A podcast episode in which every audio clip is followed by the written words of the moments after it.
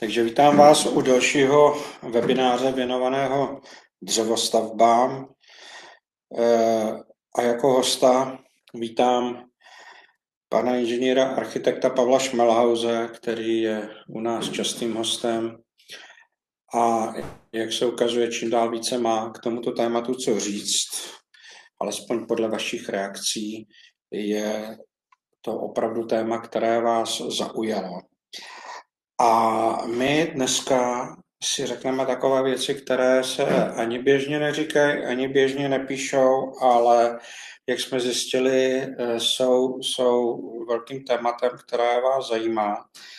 A to je, mm, jak eh, mnoho potenciálních zájemců o bydlení ve dřevostavbě si, pane architekte, nedokáže představit, přímo, jak vypadá srovnání třeba bydlení v dřevostavbě s bydlením ve zděným domem, se kterým, dejme tomu, mají větší zkušenosti, respektive o něm mají větší představy. Myslíte si, že je to tak rozdílné, nebo na co by se měli, když už se teda zajímají o, o dřevostavbu a řídí se přitom vašimi radami z předchozích webinářů, na co by se měli připravit? Tak, dobrý den. E, téma jsem rád, že zaujal spoustu čtenářů a posluchačů spíš toho semináře. I diváků. Diváků dokonce máme tady obraz, tak je to lepší. E, v podstatě každý od toho bydlení něco očekává, někdo má třeba z toho bydlení ve dřevostavbě nějaké obavy, šíří se spousta nějakých informací, které mají e, svůj racionální základ, mnohé zase pravdivé nejsou a je dobře, že máme prostor se o tom teď trošičku pobavit.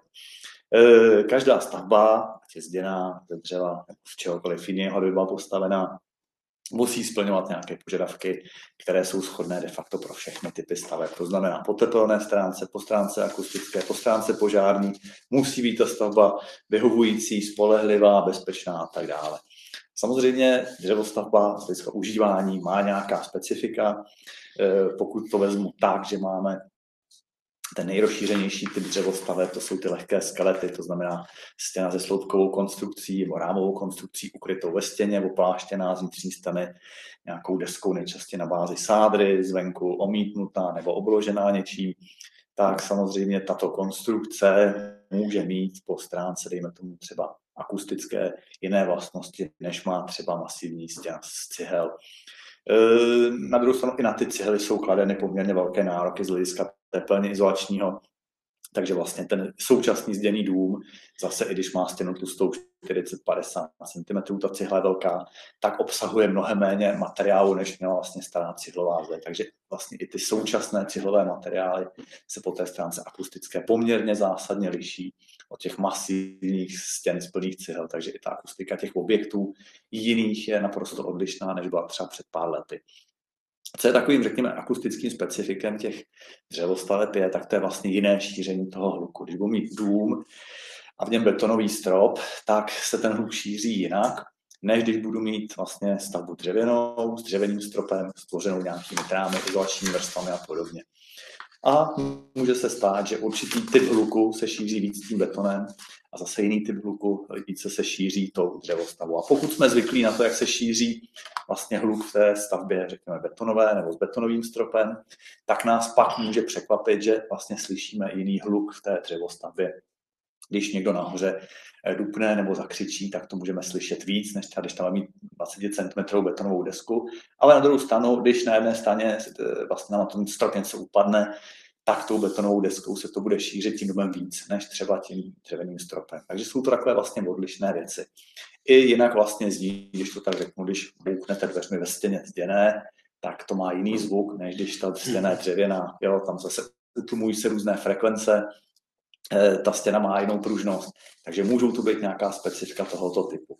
Co je takové podstatné a poznatelné je, že vlastně ty stavby dřevěné nebo z lehkých materiálů, abych to tak schrnul, lépe reagují eh, na vytápění, na stroj tepla, takže s tím, že ty stěny mají nižší vlastně teplnou akumulaci těch stěn, menší pohltivost těch materiálů na stěnách, tak se snadněji prohřívají. Třeba takže když přejeme na chatu, která je dřevěná, tak ji za den vytopíme, když jsme přijeli do chaty, která je zděná, tak budeme vytápět celý víkend a teprve v neděli tam bude třeba snesitelně. Takže to je určitý zase vlastnost, kterou ta stavba má, která proto je ten cyklický, cyklický způsob využívání je třeba vhodnější, ale může být zase nevýhodná v jiném režimu. To znamená, že ta stavba se může třeba, když je špatně navržená, tak je tam třeba větší riziko toho, že se nám může v létě přehrát poměrně rychle, ale zase na to umíme reagovat, takže když ta konstrukce se správně navrhne, tak ani tento efekt by se neměl nějak negativně projevovat.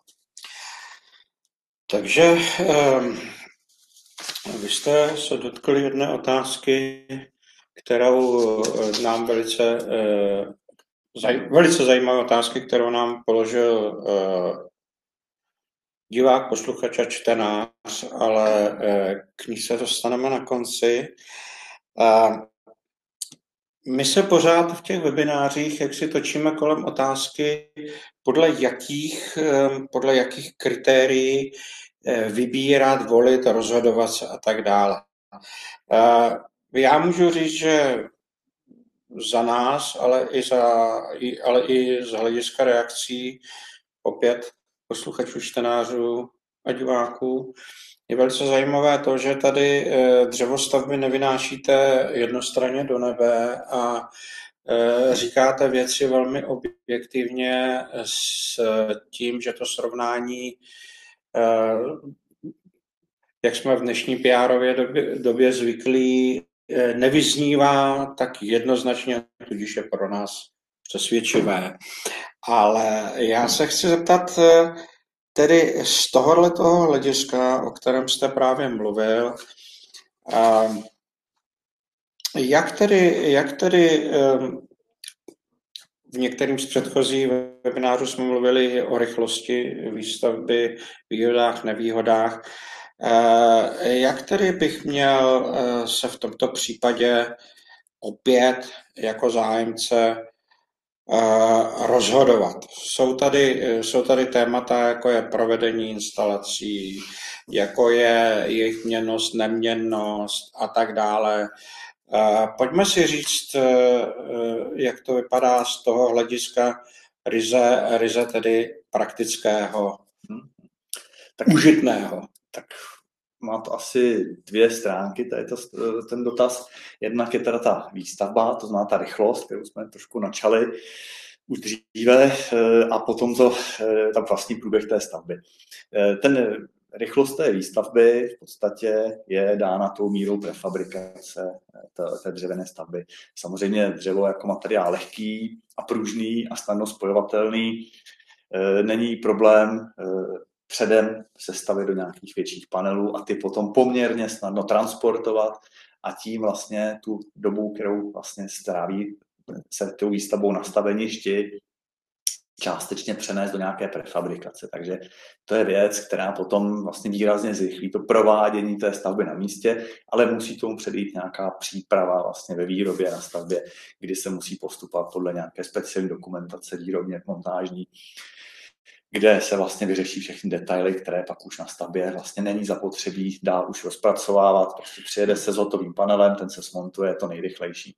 Někde je ta rychlost eh, stavby, až řeknu jako Eh, nad možnosti nebo nad představy o tom, eh, jak ta stavba rychle bude probíhat. Lidé jsou někdy zaskočeni, jak rychle to vlastně potom Odborně proběhne. řečeno famózní. Ano, může to být, to není problém ten tři dny, postavit týden. přesně, když se to připraví, všechno postavit za tři dny. Někde na nějakých veletrzích probíhají i nějaké takové soutěže v rekordu po postavení domu, kde, když opravdu všechno je připraveno, jsou na to dostatečně e, nachystáni personálně i technicky, tak je to otázka vlastně hodin, jo, což v reálu samozřejmě tak nastat nemůže, nebo nenastává to v řádech hodin, ale bavíme se třeba o řádu týdnů, kdy máme stavbu od příjezdu materiálu na stavbu kompletně pod střechou, z okny uzavřenou a pracuje se pouze už uvnitř. A běžně ty dodavatelské firmy vám garantují třeba, že do půl roku to máte, ale často to bývá i dřív, spíš tam nechávají si ten půl rok třeba na nějaký jako rezervy větší. Takže pak ta rychlost na té stavbě už je taková, že v podstatě je buď, mu, ne, buď není možné měnit nic, anebo je zapotřebí se rozhodnout velice, velice rychle, zejména v těch instalacích. Ta rychlost, mm-hmm. omlouvám se, že vám do toho takhle vstupuju, je to, co vy jste tady také potrhává dlouhodobě, vlastně vyvážená nějakou delší, delší dobou přípravy. Ano protože, eh, jak jsme teď nakousli téma instalací a vy jste říkal, že to tedy přijede hotové v panelech, jenom se to sesadí. To znamená, že eh, to, co je pro mnohé ve zděném domě takovým krutým snem, že sice je to už s oknem a podstřechou a tak dál, ale pak začíná to, eh, to kopání, sekání a natahování mm-hmm. a tak dál mhm. uvnitř. Tady vlastně instalace jsou hotové. Jsou i systémy, kdy lze přivízt tu stavbu z části instalací hotovou, eh, anebo se vlastně přivezou vlastně si vlastně čistě dřevěné panely s tím opláštěním venkovním a ty vnitřní části instalací se tam potom roztahují v těch instalačních dutinách, kde je to zase mnohem jednodušší, rychlejší a snažší a bez různého sekání a spousty odpadů, protože vlastně ty panely tím, že jsou tvořeny z různých prvků, mezi nimi jsou dutiny, tak vlastně usnadňují to vedení těch instalací. Co se týče vody, co se týče elektřiny, co se týče i topení, není to absolutně žádný problém, respektive ty dutiny jsou proto tak dimenzovány optimálně. Pokud s něčím potřebujeme to opravdu na začátku dobře promyslet, tak to jsou třeba trasování kanalizací a jsou to trasování vzduchotechniky, to je zejména tedy Eh, které součástí těch současných staveb, ne dřevostaveb stále častěji, tak eh, třeba trasování vzduchotechniky je zapotřebí velice dobře promyslet, aby jsme šli mezi nosníkama v tom správném směru s těmi rozvody, aby jsme se pak na místě nebo ten, kdo to instalovat, nedělil, že čekal, že půjde jednu ne. Toto všechno se musí předem dobře připravit. To samé s kanalizací, ano, dá se umístit snadno do dutiny té stěny, ale zase potřebujeme potom přerušit ten ráv v nějakém místě, tak to nesmíme přerušovat v nějakém staticky významném místě a musí na co s tím počítat, že vlastně ten panel musí umožnit ten průchod i tou kanalizací, i tím nosným prvkem. Takže tohle to všechno už se ale připravuje v rámci té dokumentace. Jejíž příprava třeba trvá týdny až měsíce, než mm-hmm. se vlastně s tou stavbou jako začne, nebo s tou výrobou. A můžeme tedy říct, eh, jaká je vlastně stavební příprava a realizace instalací u jednotlivých konstrukcí, nebo byste zatím mluvil o jednom typu, ale uh, víme, že těch konstrukcí je více typů, tak uh, dejme tomu, jaká jsou tam specifika. A rovnou se zeptám i na, na uh, dodatečné úpravy instalací, jestli je to možné. Ve stěném domě lze lecos přesekat, vytrhat a tak dále. Ale tady asi s tím trháním a sekáním to bude jinak. Uh, ano, tak bavil jsem se zejména o tom lehkém skeletu, protože to je ta nejrozšířenější a vlastně nejekonomičtější z těch dřevostaveb, která má, řekněme, tu svoji velkou výhodu v tom, že v těch, dutin, v těch stěnách je dostatek dutin kde ty instalace lze provádět poměrně snadno. A to vlastně umožní případnou nějakou úpravu. To znamená, že vlastně pokud mi kabel vede v dutině stěny, a chci si posunout o půl metru e, zásuvku, tak vlastně si o půl metru dál vyvrtám novou díru, najdu si ten kabel, ve staré zásuvce se to propojí, natáhne se to do nové. Je to poměrně snadné, dá se říct, to bez nějakých zásadnějších třeba sekání, ale musím vědět, že ty kabely přiměřeně vedou a mm-hmm. zase nemůžu si myslet, že když mám zásuvku v jednom rohu, že ji bez problému na to dostanu na tu stranu místnosti a druhou stranu úplně. Takže má to nějaká svá omezení, nějaké menší úpravy jsou v celku snadné, pokud by šel do něčeho většího, tak je to za cenu toho, že třeba musím odmontovat část té obkladové desky a ty instalace zatím upravovat, eh, nebo jsou systémy, které nerozšiřují se zase tak moc, ale že vlastně to vede v nějakých lištách i po povrchu, což jako, nebo u podlahy jsou instalační speciální lišty, kde se to dá když tak řešit, ale to platí vlastně pro jakýkoliv jiný typ staveb. Pokud bych měl tu stavbu, kde vlastně chci, aby bylo na stěně viditelné dřevo, to znamená, ať už je to ta stěna roubená, nebo ať je to ta stěna z CLT panelu, těch velkoplošních lepených desek, tak tam samozřejmě jsou, je možnost mít v těch stěnách připravené nějaké instalační dutiny, které se potom propojují. Víme asi, že budou vypínače vždycky někde vedle dveří, můžeme odhadnout, jak rozmístit nějaké zásuvky, ale potom si říct, dobře, já tady uprostředka stěny chci mít novou jako zásuvku pro televizi, to lze provádět velmi těžko, aniž bych zničil ten povrch toho dřeva. Takže pak se toho musí připojit eh, nějakým způsobem povrchově, eh, nebo najít nějaký jiný koncept řešení toho interiéru, který umožní nějaké třeba nápadné připojení. Ostatně Radbenka je taky o nějakém životním stylu, takže například si rozsvítit svíčku, když už teda není zásuvka, ale nechci nikomu nic vnucovat. Eh, samozřejmě jste to nakousl, já jsem to trošku zlehčil, ale eh, jak je to třeba, se nás ptají často eh, čtenáři, mm. s věšením obrazů, zrcadel, jak se zadělávají dírky třeba, když se něco vytrhne, díry po šroubcích. Eh, to takový ty drobné věci, mm-hmm. které eh, když manželka řekne, prosím tě, eh, tady bych chtěla mít ten obraz s růžemi, ta, ten chlap se orosí. A ona řekne, požádám třeba souseda, tak jak se tohle jako dá řešit? Přece jenom v té dřevostavbě Lítat se šroubovákem a vrtákem asi není úplně standardní. Já si myslím, že tady se to dá bez toho sousila celku dobře zvládnout, že vlastně no, to poměrně no. eh, technicky jednoduché eh, něco převěšovat eh, v těch dřevostavbách je dokonce mnohem snažší než třeba v nějaké stavbě, jako by řekl zděné, kde se musí použít vrtačka, moždinky, práší se z toho. Tady u většině těch dřevostavek máte nějaký vnitřní sádrokartonový povrch, pokud je to tam nejzákladnější verze pouze s tím sádrokartonem a dutinou, tak se používají speciální moždinky na kotvení do sádrokartonu. Výrobci jak sádrokartonu, tak spojovacího materiálu vám dokážou nabídnout velice únosné třeba způsoby zavěšování. Skřínky tam. E, co se týče obrazu, zrcadel, nějaký suvenýr na stěně, tam je to úplně bez problémů. E, některé ty moždinky dokáží uníst vyšší zatížení v řádech uh-huh. jako třeba desítek kil v tom svém směru. Pokud máme tady potřebu řešit něco výrazně, tak zase se musíme třeba trefy do nějakého toho výstužného profilu, který je pod tím sádrokartonem. Pokud je tam vnitřní dřevěný rož a trefím se do té lati, která, tam, která ho tam nese, tak tam vlastně ta nos, únosnost je prakticky zase řeknu. Takže já to musím odpočítat. Eh, dá se to najít, jsou i vlastně hledačky, kde vám vlastně najdou nejen kovový prvek, ale třeba i dřevěný prvek dokážou no, najít. Jako, takže to se dá usnadnit. Eh, jinak současným trendem je, že se používají pevnější desky, ne ty sádrokartonové, ale sádrovláknité, Aha. kde ta pevnost té desky je mnohem vyšší.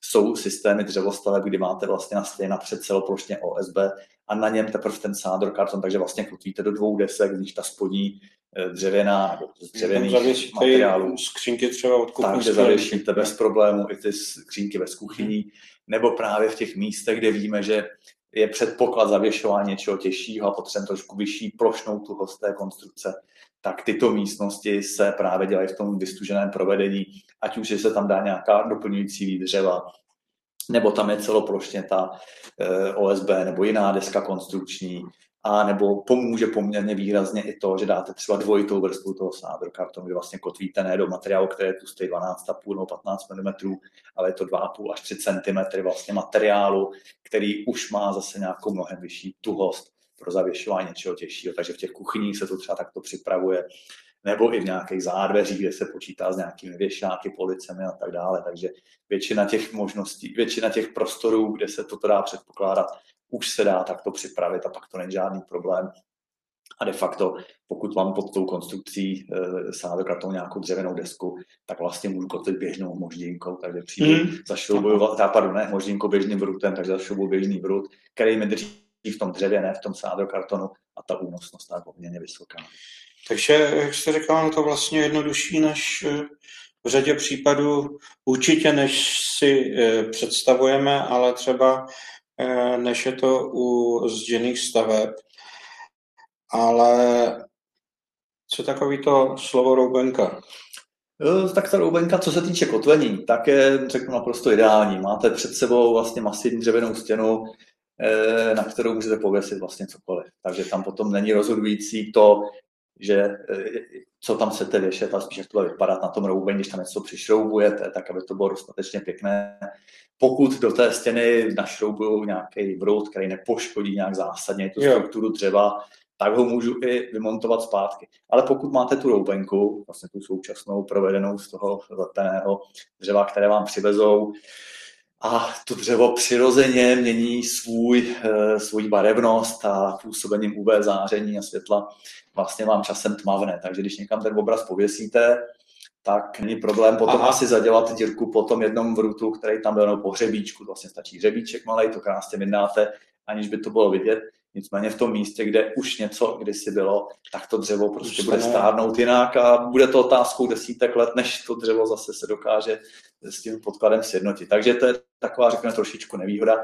Existují nějaké nátěry, které toto eliminují, které zabraňují tomu různorodému stárnutí, nebo to lze překrýt nějakou lazurou, ale zase je to otázkou toho, co od toho očekáváme, pokud si mít opravdu interiér, kde to dřevo je v té, řekněme, své přirozené podobě, ničím nenatřené, může dýchat, cítíme tu vůni té pryskyřice a toho dřeva, tak zase to nechceme ničím natírat a v tu chvíli vlastně musíme volit mezi těmi kompromisy, co vlastně ta konstrukce udělá.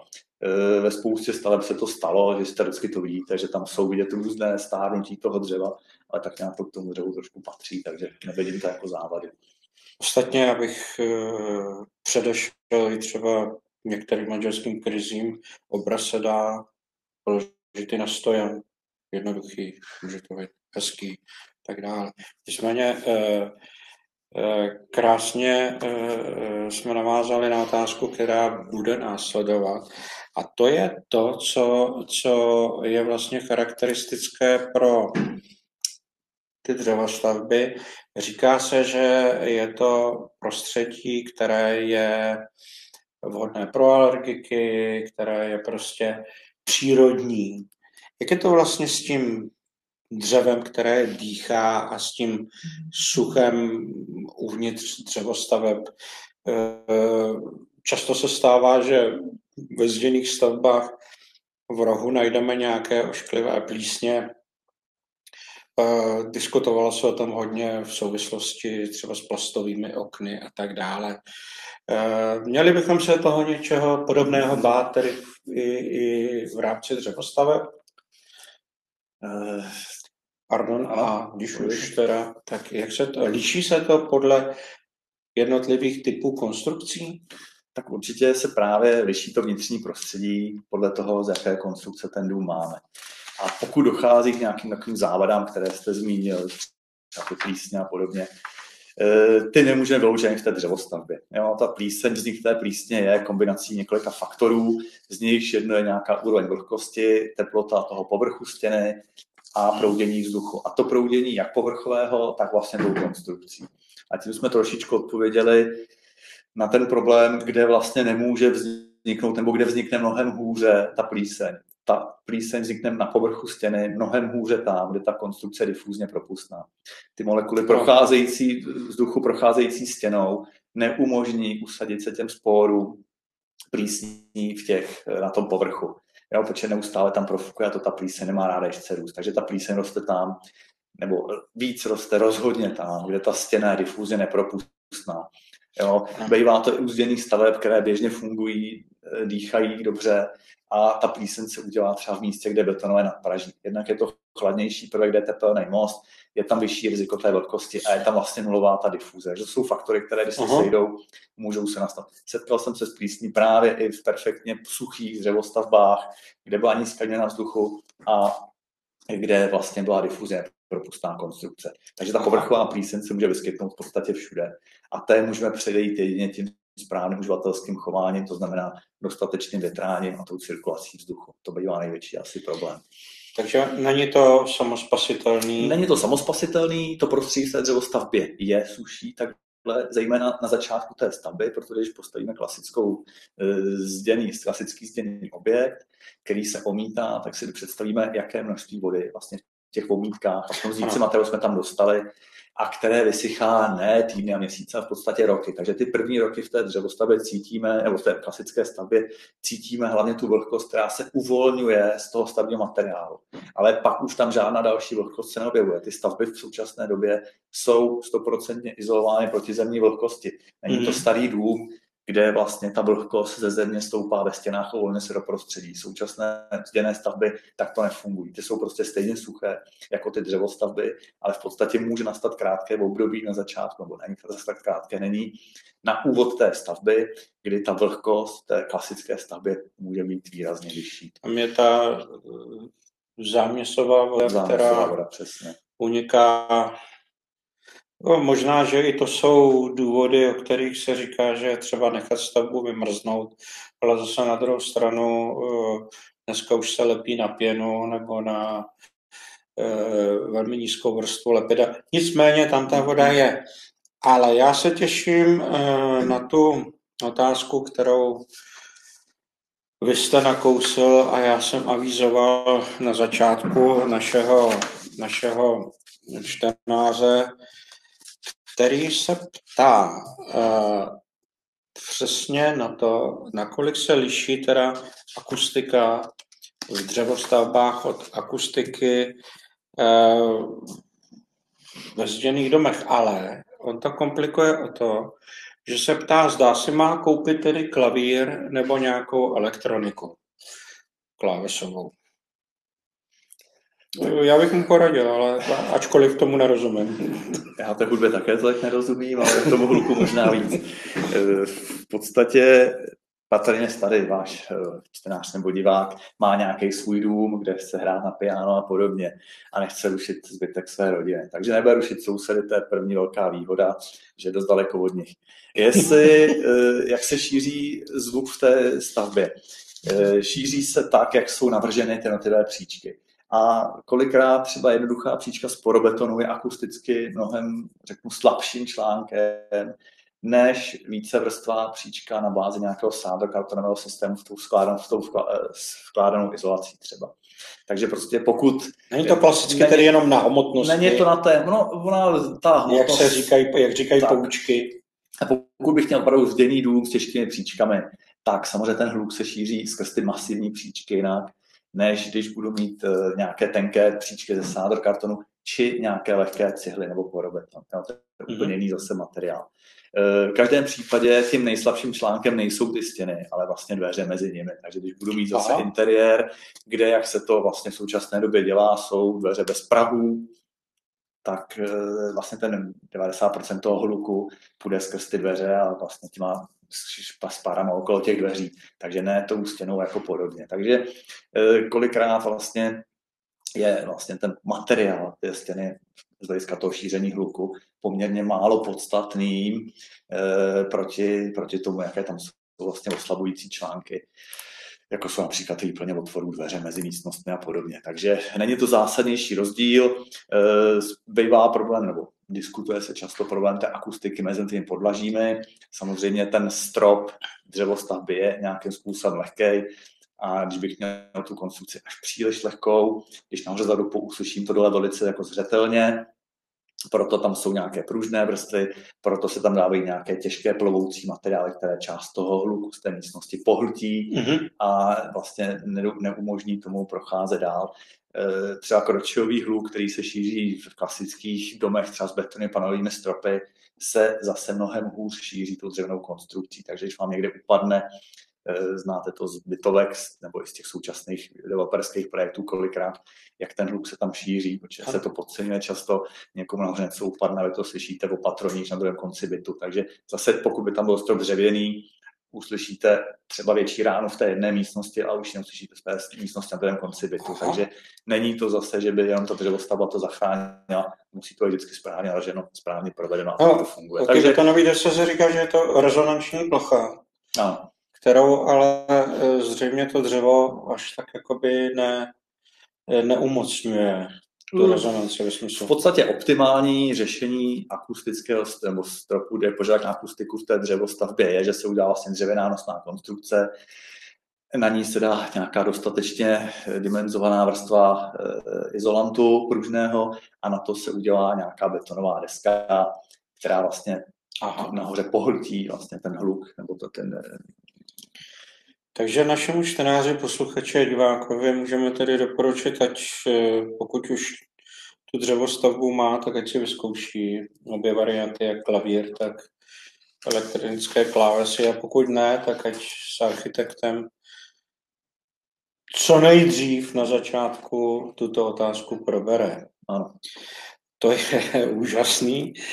A pane architekta, taková ta poslední zhrnující otázka, kterou předpokládám ateliéru Ars a máte stále na pořadí.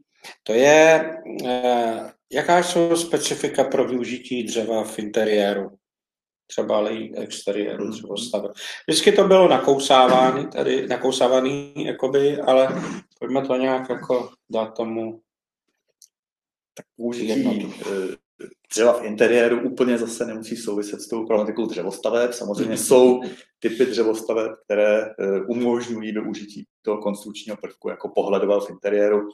Mluvili jsme o tom, jsou to buď ty stavby na té bázi roubení, kde vlastně vidíte tu strukturu skládanou v těch horizontálních prvků, včetně provedení té spáry, může to působit svým způsobem jako, jako zajímavý interiérový prvek nebo jsou to ty velkoplošné CLT panely, kdy zase je to zajímavé tím, že vlastně máte přes celou stěnu lepené, broušené dřevo, e, masivní, vypadá to například jako ta peta, až jak to dokonalý někdy bývá, mm-hmm. nebo jako na tištění to může vypadat, ale je to vlastně nějaký pohledový prvek, který lze rozvíjet třeba i tím, že vlastně ze stejného materiálu si uděláte i nábytek.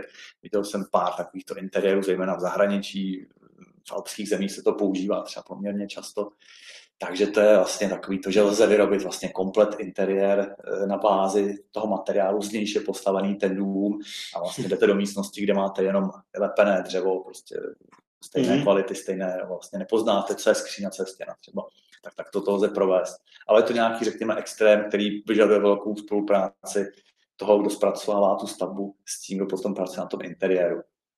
E, pokud chci mít nějaký dřevěný prvek v běžné stavbě, dřevěné podlahy, dřevěné obložení, tam vlastně nejsou žádná omezení a nějak se to nevztahuje k té kvalitě té stavby.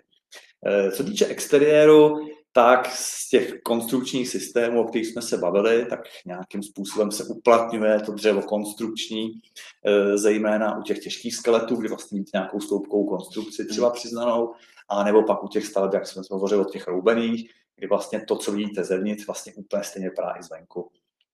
Takže u té roubené stavby je to vlastně jediný typ, kdy vlastně to dřevo, které je konstrukční, tak se uplatně i v interiéru, i v exteriéru.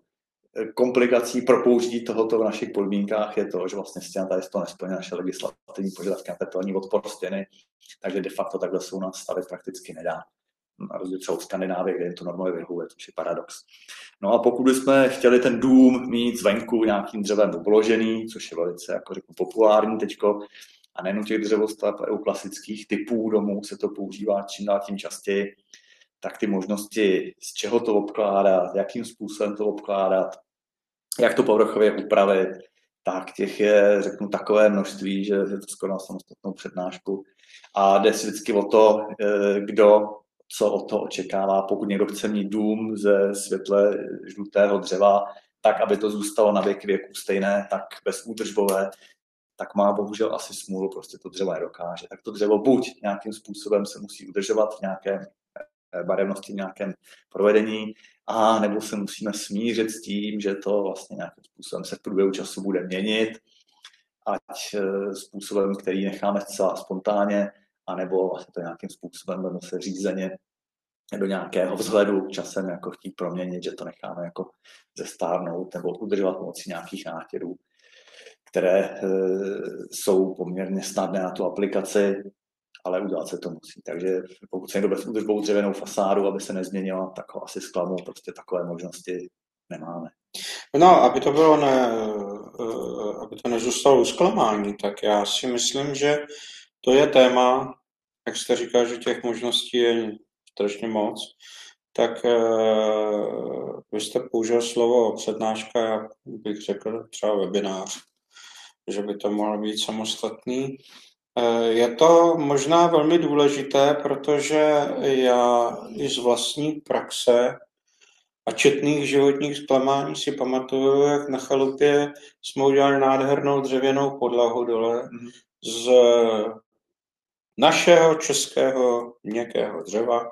Dali jsme na to polotvrdý do tělocvičen vhodný lak a stalo se to, že to vypadalo nádherně a po dvou letech se to rozeschlo. Teď se tam vytvořily prostě takový jako uh, spáry uh, mezi, mezi tím dřevem a musím říct, že uh, já jsem byl z toho docela uh, zklamaný, protože jsem říkal, to bylo hezky, teď to tady tyhle ty spáry. Chodili k nám návštěvy, a říkali, jo, vy to máte hezky, to je přesně, jak to má být na vesnici a selsky. A jsem říkal, to chtěl takhle. Ne, ne, ne, to je přesně ono. Ono je asi důležité mít nejenom tu představu takovou tu časopiseckou, ne v našem časopise, my to uvádíme správně, ale i takovou představu, kterou jste tady nakousl, co to dělá v čase, a o dřevě se říká, že je to živý element, tak, tak nějakým způsobem taky pracuje, žije a, a mění se. Takže já bych eh, tomu eh, věnoval třeba pár slov v dalším webináři, pokud budete opět souhlasit. A myslím si, že to bude velmi zajímavé. Eh, ostatně eh, je to i od výběru dřevin, eh, jak se ty dřeviny chovají, jak dovozové, jak se dřevo opracovává tepelnýma šokama, netepelnýma šokama. U roubenek to třeba je obzvlášť zajímavé, co se tam konstrukčně musí všechno předpokládat, když se to sestavuje. Takže já bych to teď vyřešil tím, že bych vám opět velmi poděkoval. Eh, těm, kdo nezachytili úvod, tak děkuji inženýru architektovi Pavlu Šmelhausovi z ateliéru Ars a těším se na další setkání. Děkuji. Děkuji za pozvání. Naschledanou.